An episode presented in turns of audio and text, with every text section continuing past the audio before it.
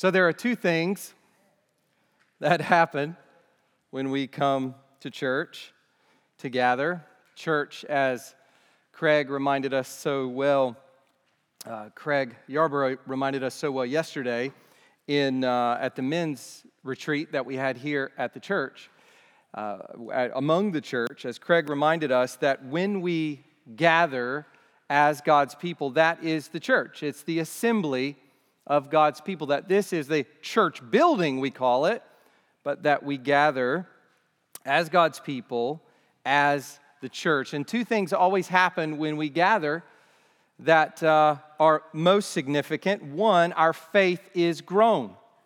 The church is a faith factory, if you will. It is where faith is produced and grown and fostered. And the church is also a place where God is glorified. And in fact, God is glorified insofar as our faith is grown. And so we come to the Lord this morning through teaching at this portion of the service, asking that God would use this period of the service and everything that follows to do those two things to build faith in us and to bring glory to his name. And so, with that, let me ask you to turn in your Bibles to Romans chapter 3, verses 21 to 26.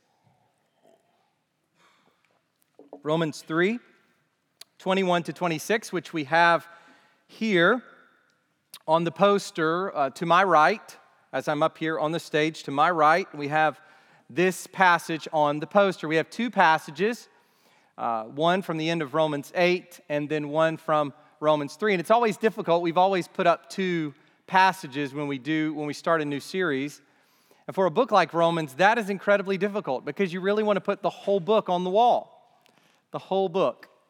But these are two passages that stand out the most in this book of Romans. Martin Luther, the Protestant reformer, called this passage the chief point and the very central place of the epistle. And then he went so far as to say this and of the whole Bible. The chief point of all of Scripture right here in front of our eyes. And in more recent years, the fairly well known commentator, he's commented on a number of biblical books, New Testament books. Leon Morris, you probably heard his name, you've heard me quote from him before, has called this passage, Romans 3, verses 21 to 26, possibly the most important single paragraph ever written. We are entering this text today. Why is it so important? Put simply, it tells us how we are declared right with God. The greatest need of any human being is that. In fact, it is the only real need of any human being because in that all other needs are ultimately truly met. How?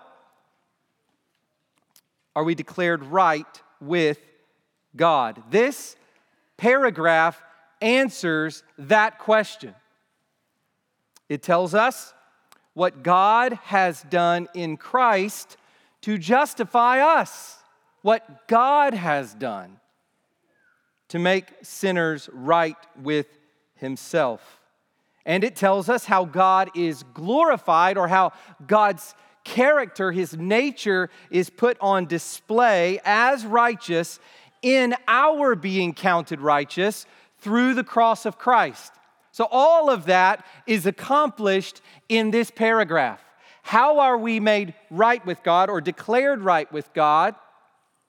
What did God do in Christ to make that happen? And how does all of this show forth his glory, his righteousness. All of that packed into this wonderful passage. To use the rest of Leon Morris's sentence, he goes on to say that this passage gives us the grandeur of Christ's saving work. Now, we get that in many passages. We saw that in Ephesians chapter 2.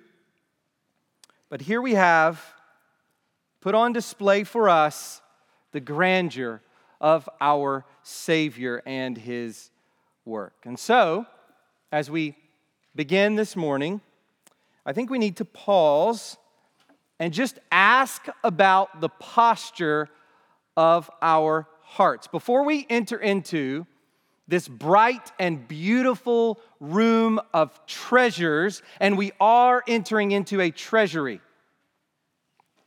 Before we enter into this room, this chief text, to use Luther's word, there are several things that we need to ask about the posture of our hearts. And here's the first thing Are we ready to celebrate? Are we ready to celebrate, to rejoice, to give thanks? Because without that, this passage loses all of its power. That is exactly what this passage is meant to do in the heart of the Christian above all else. You read this passage and you exult.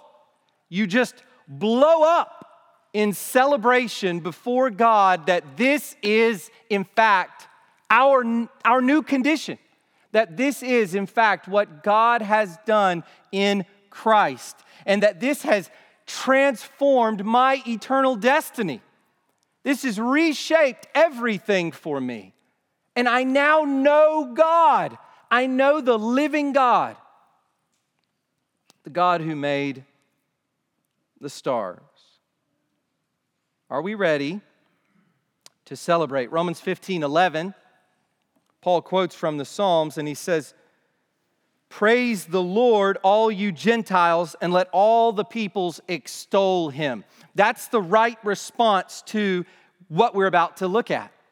That we would extol God, that we would praise the Lord. So that's the first question about the posture of our hearts is are we ready to celebrate? And if you're not, get ready. Like right now, pray in your heart to God and ask Him, give me a heart of celebration and gratitude as we go through. The second question about our hearts that we need to ask as we prepare for this is Are we ready to hate? Are we ready to celebrate? Are we ready to hate? To hate our sin as we see its great cost. That's what we find in this passage is the cost of sin. What did sin cost? The death of Christ, the Son of God. As we see his propitiation, his sacrifice, his atonement, we realize that sin is no small thing. It is no thing to court. It is something that we ought not to give any space to in our lives whatsoever. Whatever sin is in your life, whatever you can identify as sin, purge it from your life altogether. Be free of it in Christ today. Don't wait. Don't keep saying, I'm struggling with this. What a cop out. What an excuse. I'm struggling. I'm struggling. Are you going to struggle with this sin until you die? Sin no longer has dominion over the Christian. Paul will say in Romans chapter 6 Satan wants you to think that you will have to struggle with this until you die. This is just your plight. Not so. Turn, repent through Christ. So, are we ready to do that? Are we ready to hate sin as we come to this sacred ground? A third question Are we ready to look deep into our hearts, to examine ourselves as to whether or not we have truly been made right with God? Have you been made right with God? Because this text, as it were, pulls every single person up here, not in front of me, but in front of this text and pulls you up right here and looks you in the eyes and says to you, Have you been made right with God? And the answer is either yes or no. There is no gray. You're never half right with God. You're never on your way to being right with God. You're either right with God right now or you're not. And the consequences are massive. 2 Corinthians chapter 13 verse 5 Paul says this in that text, examine yourselves to see whether you are in the faith. Test yourselves. But this text also, I think, asks us to ask another question, and that is Are we ready to look away from ourselves to Christ? That's the paradox, isn't it? That a text like this forces us to look upon ourselves, to look into our own hearts, to examine ourselves intensely, and yet at the same time tells us Oh, look away from yourself. Look away from yourself to Christ. Both together here.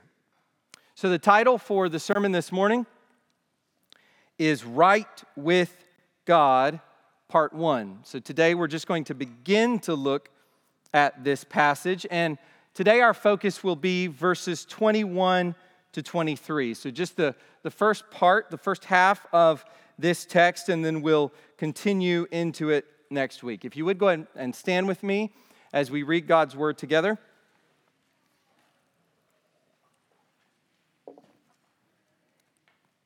We will read all of verses 21 to 26, but be looking at those first three verses. This is God's word. It is perfect and profitable. It is God's power for salvation to everyone who believes. What will the Lord do this day in your heart through this text? Ask Him to do great things. Let's pray after we read and ask Him just for that. Verse 21 But now the righteousness of God has been manifested apart from the law, although the law and the prophets bear witness to it. The righteousness of God through faith in Jesus Christ for all who believe. For there is no distinction. For all have sinned and fall short of the glory of God, and are justified by his grace as a gift through the redemption that is in Christ Jesus, whom God put forward as a propitiation by his blood to be received by faith.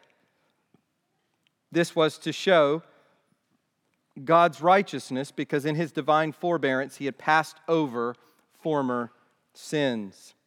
It was to show his righteousness at the present time so that he might be just and the justifier of the one who has faith in Jesus. What a beautiful passage. You know, you go ahead and be seated. I'll say this after you sit down. You, uh, you may not want to memorize Romans as a whole, or Romans 1 to 8, or Romans 1 to 3, or 1 to 4, but would you memorize this? Would you memorize this, what Leon Morris calls the most significant paragraph ever written, period? What a great place to start. If you've never memorized scripture before, this would be a good place to begin. And if you've been memorizing other things but kind of wondering where you're headed, turn to a text like this. Let's go to God in prayer and ask for his help. Lord, we're so grateful for this time together. We're grateful that we have the ability to meet in this building. We thank you for this building. We thank you for those who worked so tirelessly to make this a reality for us to be here with this space to gather and to gather during a time like this. Lord, we thank you for that. And we pray that in our gathering that faith would be grown and that you would be glorified. Father, we don't come to a text like this lightly. We pray that we would not. We ask this morning that our hearts would be heavy, heavy with all of those questions we just looked at, Lord, that they would first and foremost be heavy with praise filled up to the top with exultation and glorying in Jesus Christ. God, we pray that that would be our posture, that if that, insofar as that is not our posture, Lord, would you do the work of changing our hearts? Would you, by your Spirit, move us all in that direction this very day? Lord, we pray for your help as uh, this text is preached and explained this morning. We ask that it would be clear, that uh, you would use the words to pierce hearts, and Father, that uh, you, would, you would show us our sin and that you would show us the glory of the Savior. That we would rest. If we are Christians, Lord, this morning, we, that we, those of us who are Christians, that we would rest in this Redeemer. And that we would examine ourselves in healthy ways, not in unhealthy, excessively introspective, navel gazing kind of ways, but in ways that bring you glory and bring us clarity. We pray for that, Father. In Jesus' name, amen. This morning, we will look at two things as we come to these first uh, few verses. And you'll have these up on the, uh, on the slides here. The revelation and the recipients as we get underway. And you will notice that there is overlap here with chapter 1, verse 17, very similar. And that's because this is an unpacking of what we were introduced to in chapter 1, verse 17. You will remember that Paul goes through all of those greet, all of that greeting material. By the way, which we saw was not a mere formality, but it was the heart of the apostle for those people. He introduces himself, his gospel, introduces his mission. He greets the, the brothers and sisters in Christ who are in the city of Rome with the, with the utmost love and tenderness. He expresses his concern for their spiritual condition, his longing to be with them. And then once he's done that, he immediately gets to his thesis statement, which is verses 16 to 17 of chapter 1. But then, immediately after he states his big idea, his big thesis, then he turns to human sinfulness. And now, today, we are, as it were, returning to chapter 1, verse 17, and beginning to see the unpacking of what was introduced there in chapter 1. So, first, let's look at the revelation. Look at verse 21. But now, the righteousness of God has been manifested apart from the law, although the law and the prophets bear witness to it. The language of this verse is the language of revelation. So we read, has been manifested. And then we read toward the end, end of the verse, bear witness. This is the language in this verse of making something known, of disclosing something. And what God has made known or disclosed in history and in terms of his plan is both new and old. So the revelation is both new and old. So we're going to take some time and look at both of those how it is new and how it is old. So, first, it is new we can't help but to jump up in excitement as we read these opening words. But now, but now. For many weeks, we have been trudging our way through the message of sin and condemnation. And if you're just sitting in, in one sitting and you're reading through chapter 118 all the way through 320, perhaps you feel uh, the, the weightiness of it more. We've been going through it over a period of time and always pointing forward to what's to come. But when you get to these words, but now. There is this sense of just utter excitement. Chapter 118, all the way to 320, puts us in our place. It, it really does, it wrecks us. It breaks us down, stripping us of all pride and false security. The big message of chapter 118 to 320 is that we are sinners who deserve God's punishment, but that's not all. It's not just that we are sinners who deserve God's punishment, but it is also that we are indeed under God's punishment.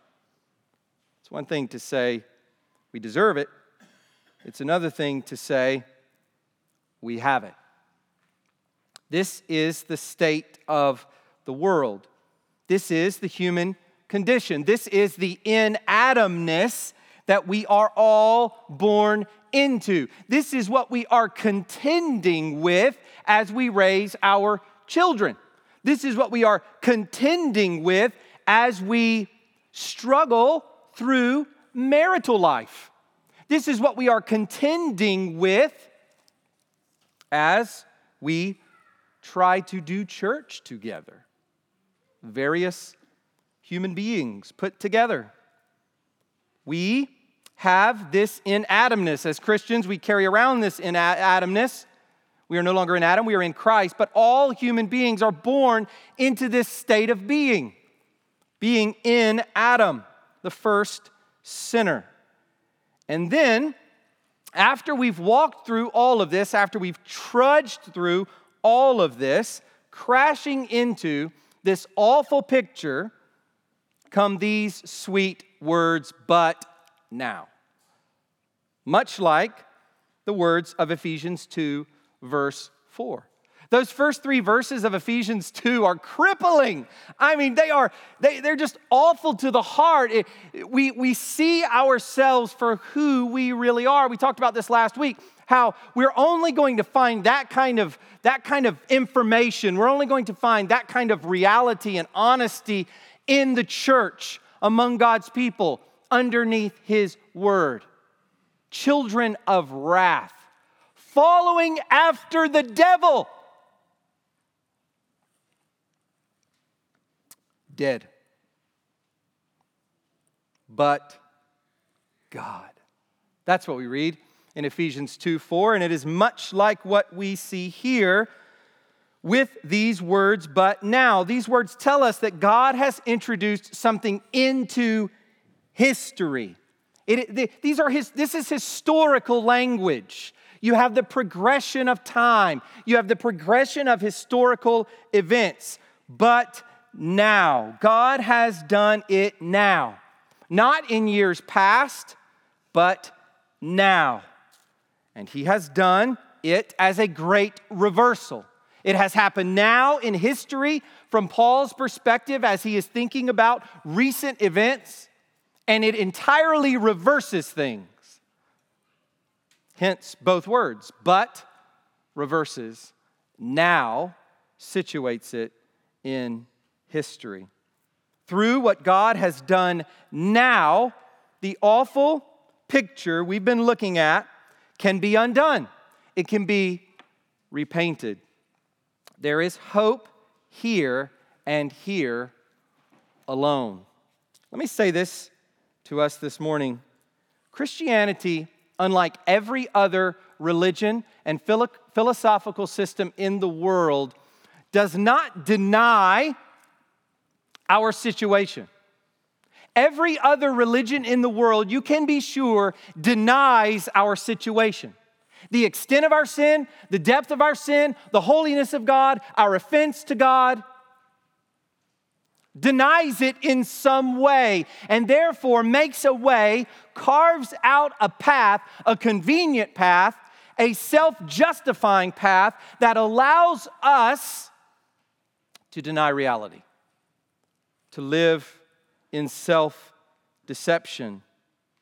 Christianity is the only religion, call it a religion, James does. Christianity is the only religion in the world, the only system of thought in the world that rather than denying the situation, it enters it in all of its baldness and deals with it. Deals with it. The now that we read here refers to what God has done in Christ, the events of Christ's life, death, and resurrection, and the subsequent preaching of Christ by the apostles. So, what is the content of that preaching? That preaching that Paul would have carried out, John and Peter. What is the content of that preaching? That we can be made right with God through Christ. And we'll talk in a moment about how that comes about in a little bit more detail. But here, Paul returns to what he's already said, as I said before, back in chapter 1, verse 17, that in the gospel, the righteousness of God is revealed as the gospel is preached, and in the inbreaking of the kingdom with Christ, as the gospel is revealed, the righteousness of God is revealed. That is the gift of God's righteousness. Remember, as we said back in chapter 1, verse 17, we're not we're talking in this particular verse about a gift that God gives, a gift of righteousness, a gift of righteous status. Right standing with God. This is the image of the law court, where the judge declares righteous rather than condemned. Romans 5:17 makes this clear as it speaks of the free gift of righteousness. That is what the Christ event and the preaching of Christ, the gospel, holds out for people. You know the words of Second Corinthians chapter 5 verse 20 where Paul says that there's a plea going out. There's a plea going out every Sunday when we gather to worship as, as, a, as a church corporately. There's a plea going out every time we go and we share the gospel with someone or we lead our children in family worship. And the plea is this be reconciled to God. And we are reconciled to God through this gift of right standing before Him. That's how that happens. Grace to you and peace this is the language of the New Testament as Christians are being greeted. How is it we have peace? Well, peace with God, reconciliation with God, a, a relationship, a restored relationship with our Maker, who was our condemning judge, now our Father. How? Through the gift of this righteousness. That's why Paul's so excited. Are you excited? And when Paul says, that it is apart from the law, he is speaking of the new covenant through Christ. So let me read you a passage. Now this may get a little bit in the weeds. So try to try to stay with me on this because I want you to see that this language but now is is redemptive historical in nature. In other words, Paul is is explaining the the transition from the old covenant to the new covenant. So listen to his language in Galatians chapter 3 verse 19 where he speaks of the law. This is what he says. It was added because of transgressions until the offspring should come to whom the promise had been made. You see that language. So God put the law in place, the law which is intrinsically good, but no one can keep it. God put the law in place until something.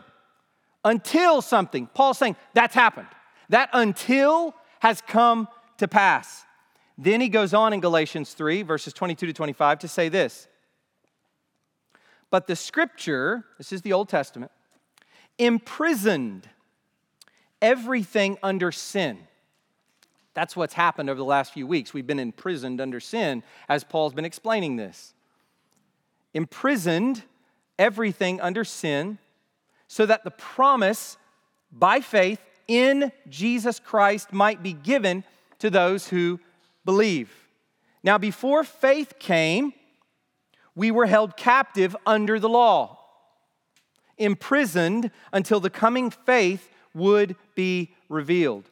So then, the law was our guardian until Christ came.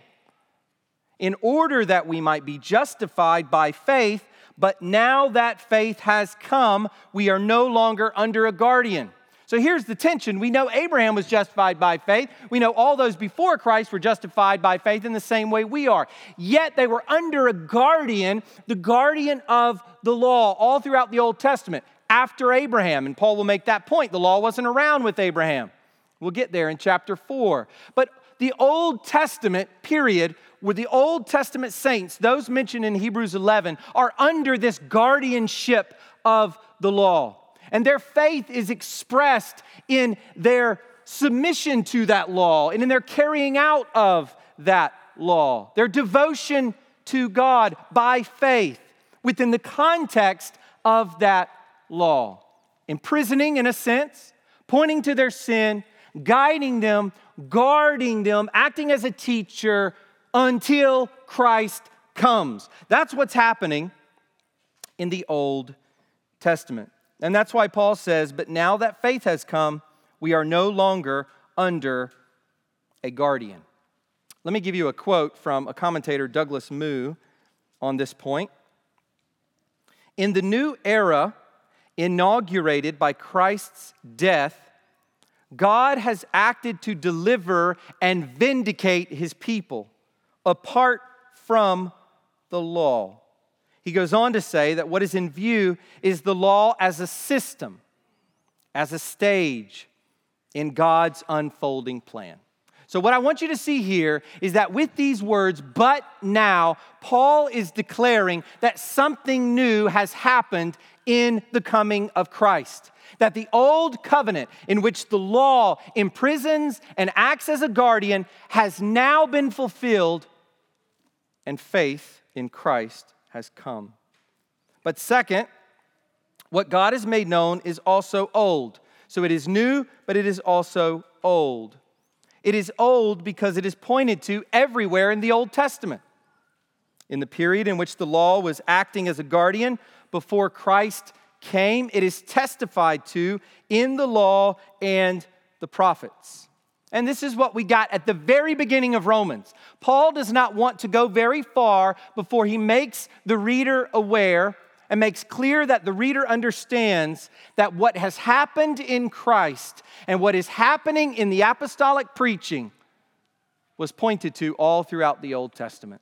And so, in the very second verse of this epistle to the Romans, Paul says, The gospel of God, he describes the gospel in this way which he promised beforehand through his prophets in the Holy Scriptures. Promised all along, many, many years before it happened. The prophecies of the Bible are one of the best ways to see the self authenticating nature of Scripture. This is one of the things we point to. I remember hearing on a podcast one time that Ronald Reagan was uh, talking with his father in law as he was dying. And this is the approach he took. His father in law was not a believer. And this was the approach that he took was to explain to his father-in-law that Christ had fulfilled the prophecies of the Old Testament. This is one of the ways that the Bible authenticates itself. Another way is the unity of Scripture all throughout, but that's connected to the prophecies because we've got these writers over a span of time, some of them very common folk, and some of them in palaces, coming from different parts of the world, even, writing this one unified story in which there are promises and prophecies that are then fulfilled. And Paul wants to make clear that this has happened even during that period of the Old Testament, God was pointing his people towards what he would later do in Christ. All the promises made to the patriarchs centered on Christ. The law and the sacrificial system, all pointing to Christ. And I would even say all of the heroes, right? We've talked about this with some of them. David, in particular, is very clearly portrayed in the Bible as a type of Christ. He's the, he is the one great type of Christ. because he's a small c Christ. He's the anointed king of Israel. Christ will be the capital C Christ, the capital K king, the capital A anointed one. But we see this all throughout. Last night in our family worship time, we were talking about Samson in the book of Judges. And I think Samson also serves as a picture of Christ who would come. Joseph, as we talked about in Genesis, also pointing towards this Christ. So, whether we're talking about the prophecies themselves that say one is to come, or the law itself, which displays God's perfect character and righteousness and standards, or the sacrificial system that displays his holiness and the need for sacrifice and blood to atone for sins, or the heroes of the Bible, all of it pointing to this glorious Christ. All meant to guide the people to Christ. Jesus makes this point very clear in Matthew 5 in the Sermon on the Mount. Verse 17 Do not think that I have come to abolish the law or the prophets. I have not come to abolish them, but to fulfill them. Just imagine. Jesus is speaking with his disciple, these two disciples after he rises from the dead, and, and, and he says that they, they're, they're hard of hearing, that they, their, their hearts are hard, that they, they're blind. Can't you see? I'm everywhere in the Old Testament. Can't you see? It is the blindness of sin, the blinding effect of sin that had taken hold of them. But it is clear Christ is everywhere in the Old Testament. So, this is what I've been getting to. This gospel of being right with God, that God gives the gift of righteousness in His sight, He grants to us a status of righteousness. Sin and condemnation are removed. This is both new and old, as Paul describes it here. But who receives it? And how? Who gets this status? And how do they come to have it? And that brings us to our second point and last point this morning, and that is the recipients. So we've looked at the revelation, now we come, secondly, to the recipients. Look at verses 22 to 23. The righteousness of God through faith in Jesus Christ for all who believe. For there is no distinction for all have sinned and fall short of the glory of God. Paul repeats here what he has already made abundantly clear in this letter so far. All are sinners. We've been looking at this for so long now, and he says this in this quintessential verse. In fact, this verse becomes the verse we go to in the Bible to explain this very point typically when we're sharing the gospel with someone. This is one of the first verses. I grew up in church since I was three years old. This is one of the first verses I recall knowing by heart. Romans 3:23. For all have sinned and fall short of the glory of God. This is a, a summary statement for what Paul has been getting across all along. This all have sinned connects us back to Adam. Paul will use the same language in chapter 5 where he says, Therefore, just as sin came into the world through one man, and death through sin, and so death spread to all men because all sinned. And as we've seen, the issue with sin is God's glory. So let me say this to you it's, it's ultimately not about you, it's ultimately not about your neighbor. It is about the glory of God. All sin has to do with the glory of God, which is why it is so heinous, which is why it does deserve eternal hell. Of course, if sin in your mind is merely something that ruins your own life, or ruins the lives of those around you, then come on, eternal hell, overkill. But that's not what sin is fundamentally. Sin is a trampling on the eternal glory of the eternal God that deserves nothing less than eternal punishment. Because guess what? God's glory is always going to be around. And God's glory will always be rejected by the sinner. Therefore, there is just there's no end to that. No end to the punishment inflicted for trampling that eternal glory. We have all fallen short of imaging that glory and glorifying God. We don't image him as we were created to do.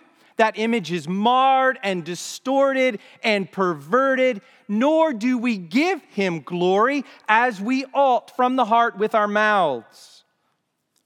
This is true for the Gentile and for the Jew. And that's what Paul's been doing. Think about this. Paul has been showing all along in chapter 1 and 2 that both Jew and Gentile are sinners. But even more, Paul has been showing that both Jew and Gentile have trampled the glory of God. That's the main thing. And we see that in chapter 1, verse 21 For although they knew God, speaking of the Gentile pagan world, for although they knew God, they did not honor him as God or give thanks to him. And then the Jew. In chapter 2, verse 23, you who boast in the law dishonor God by breaking the law. Either way, it's the honor of God that is at stake. That is the issue. And Paul's point here is that because we have all sinned and because we all fall short of God's glory, there is nothing but unrighteousness as far as human beings are concerned. Here's the issue we are all in the wrong before God. So you imagine a person coming before God and it's really quick wrong, wrong, wrong, unrighteous, glory trampling person, sinner. And therefore, all human beings are in need of this righteousness that only God can give. And here we are. This is the good news that God does give this righteousness. God does give a righteous status to a person who is in the wrong. He justifies the ungodly. He makes a person right with himself who in no way, shape, or form deserves any of that. He gives eternal glory in his presence, eternal happiness for those who deserve eternal torment. That's incredible. This declaration that we are righteous this justification is given by God. That's the good news. Charles Hodge explains justification this way. I really like this because it helps us understand better, more precisely, what God does when He justifies the sinner. He says this justification is not merely to remit, not merely forgiveness, not merely pardon Punishment, it's not merely to remit punishment, but to declare that punishment cannot be justly inflicted. That's amazing. It's not that God just looks at me as a Christian and says, forgiven. It is that according to his just and holy eyes, as the judge, I cannot receive condemnation. I cannot be punished. It cannot be inflicted on me. That the demands of justice are satisfied. That no ground for the infliction of punishment exists. It's wiped out. Not merely pardoned, but wiped out because it's absorbed in Jesus Christ. This is amazing. God makes it right. God fixes the problem you can't fix. God overcomes your sin, your pride, your lust, your greed, your hatred of your neighbor, your idolatry. He overcomes it. God loves us this much. That is why John 3:16 begins, for God so loved the world. This is infinite love.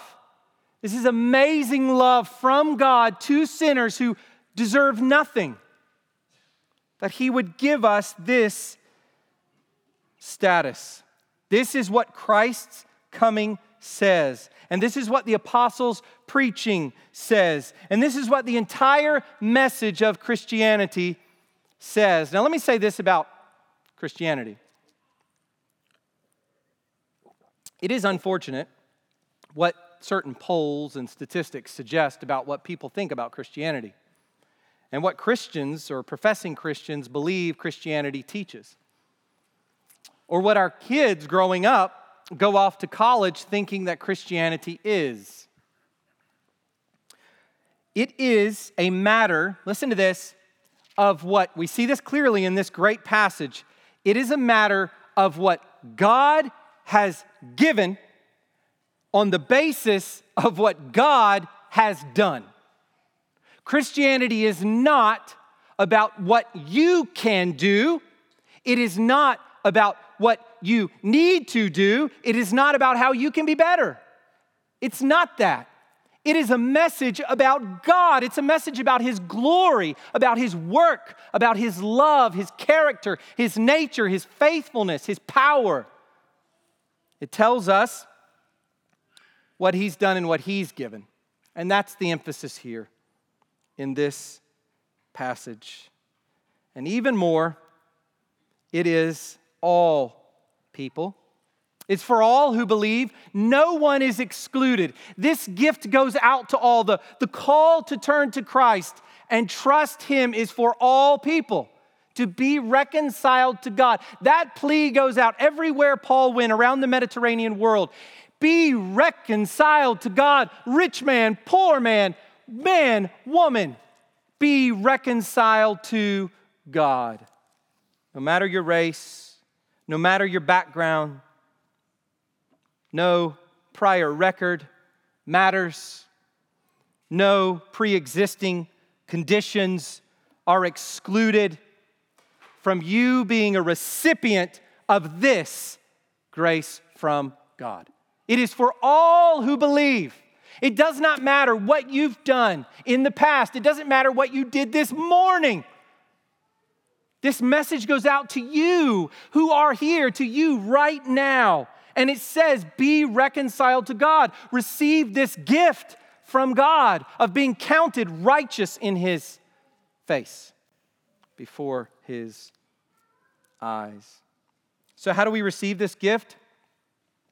As we finish up this morning, the answer the righteousness of God is given to us through faith in Jesus Christ. Paul says it here very explicitly.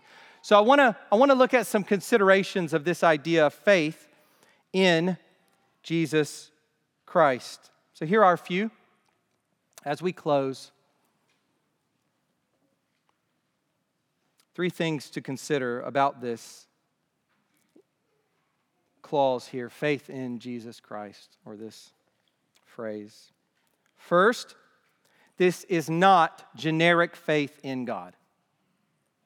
This is not generic faith in God. How often do we hear the words, I believe in God? Yeah, I believe in God. That is not the call of the Christian. That's not the message we evangelize with. That's not what we say to people believe in God. What we say to people is trust in Christ, God's Son, whom God put forward as a propitiation by his blood to be received by faith.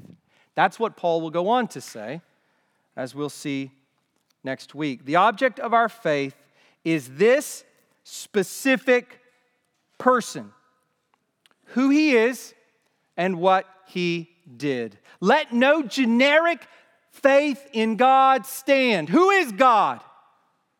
In our world today, some vague, generic understanding of some deity up there who, who oversees our lives in some way, who is probably worshiped in all the religions of the world, or maybe just a few, or, or maybe just one, but, but he's just God. No, God in Christ reconciles the world to himself. God in Christ. We preach Christ, we share Christ. He is the way, the truth, and the life. John chapter 20, verse 31 let me give you a few passages for this.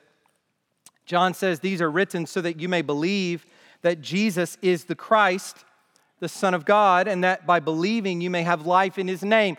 What that tells us is that John spent all that time writing that gospel under the inspiration of the Holy Spirit for one purpose, and that was to hold up Jesus so that his readers would believe in Jesus as the Christ, the Son of God. 1 Corinthians 2 2, this is Paul. For I decided to know nothing among you except Jesus Christ and Him crucified. How much do you think Paul was tempted? Strolling into Athens, the home of Socrates, Plato, and Aristotle, striving, uh, rolling up into Corinth, one of the major historic ancient Greek cities. How tempted, writing to Rome, how tempted do you think Paul was? to really show himself, to really show his learning, to make his philosophical arguments. No, no, no, no, no. Paul would have none of that. He said, I came to you to preach Jesus Christ and Him crucified, period. Because that's the power of God. That's the message. 1 Peter chapter 1, verse 3, Peter says, We are born again to a living hope through the resurrection of Jesus Christ from the dead. When we put in our vision statement as a church that we are centering on Christ, we are not just saying that because that's in the last decade or so been kind of a fad. You know, gospel centered, Christ centered. Kind of, kind of that language is very popular in, in certain circles today. That's not it. That's not it. It is because of this. It is because Christ is the message. He is the one put forward by God. He is the one through whom, by believing in Him, we are reconciled to God and counted righteous in His sight. Only through Christ. So that's the first consideration. This is not generic faith in God. The second is this faith is not merely mental assent to something that is true. If your heart is stone cold towards Christ, but you're willing to say, yes, you know, Christ is God's Son and He came and fulfills the prophecies and so forth. You need to ask yourself real questions about whether you're a believer. Because this is not merely mental assent to a set of doctrines. James chapter 2, verse 19, he said in this passage, he says, You believe that God is one, you do well. Even the demons believe and shudder. The demons believe these points of doctrine, but they don't trust in God. They hate God. They love themselves. Oh, the wickedness of the demons. The love of self for every single one of those evil spirits. The love of self and the glory of self filling the spirit of Satan himself. They hate God. They don't trust God. They don't love God's glory, but they believe. As we will see with Abraham in chapter 4, this faith is trusting in God's promises. And it's wonderful. One of the things I love about Romans is chapter 4 because Paul just takes Abraham and he just walks with him through and describes how his faith is prototypical. How Abraham's faith is the great picture of faith that we need in understanding what it means to be saved, what it means to have that kind of faith trusting in God's promises, all of which are realized through Christ. And we know Abraham's looking to the seed, he's looking to the future. Hebrews 11 makes that clear. Finally, this faith turns entirely away from trusting in ourselves. Apart from works, apart from the law, apart from our deeds. This is righteousness through faith in Jesus Christ. Not righteousness through some faith in Christ and some faith in my ability to do better tomorrow. Faith turns entirely away from trusting in ourselves, trusting in our works and what we do, and looking only to Christ as our righteousness before God. The one who obeyed in our place, the one who was sacrificed in our place, the one who we take hold of by faith. Just like in the Old Testament, we get that beautiful picture. You imagine those Hebrews putting that blood over their door, going in, sitting down, having that meal. Not a care in the world. Not a care in the world because they know that when God, who promises, sees the blood, he will pass. He will pass. He will not devour that home. We see the same thing with Rahab, that little red piece of fabric. In that house huddled, those Canaanites, there, gathered together, her family, all that commotion going on on the outside, and they know. Because the God of Israel has spoken, and she knows. She trusts God by His grace, she trusts Him. She knows that the wrath of God will pass. That's trusting. It's the only basis. That's it. Not a single work you do will save you. Nothing. You'll have only Christ's blood and rest in it. Be ready to die. Be ready to undergo anything because the blood covers you. I want to read a quote from the 19th century Scottish preacher Thomas Chalmers as he encourages us to look away from ourselves to Christ.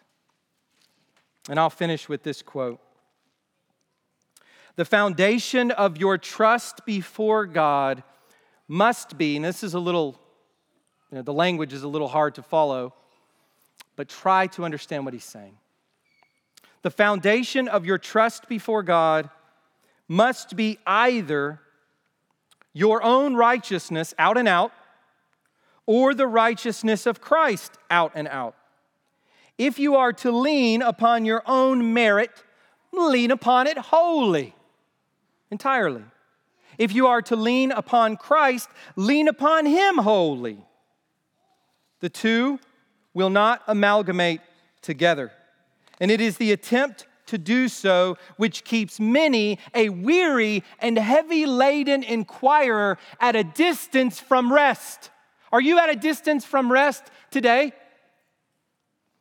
And at a distance from the truth of the gospel. Maintain a clear and consistent posture.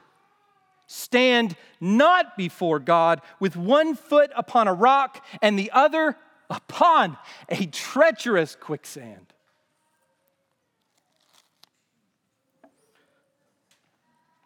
We call upon you not to lean so much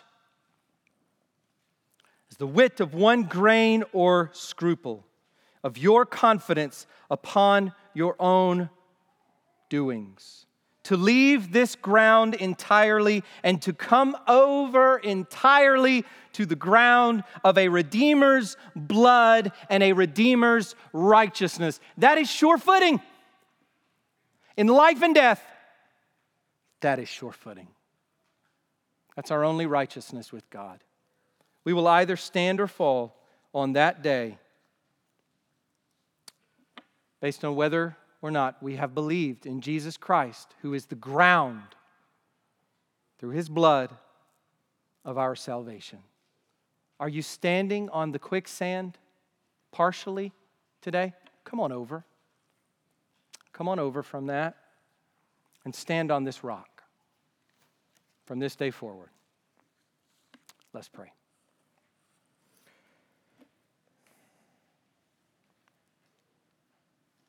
Father, we thank you for your word. We thank you for the gospel. We thank you for faith. Just as Paul will say that faith itself, Ephesians 2 8, 9, faith itself is, is a gift. It's a gift from you. But you call us all here this morning to respond to this message in faith, to respond, to trust in Jesus Christ, in his blood, in his sacrifice. Lord, thank you for reminding us of these things this morning. We pray that your word would stick into our hearts and minds this week, that you would guide us and help us to do works that are in accordance with this faith in Jesus Christ, and to rest entirely on Him. In Jesus' name, amen.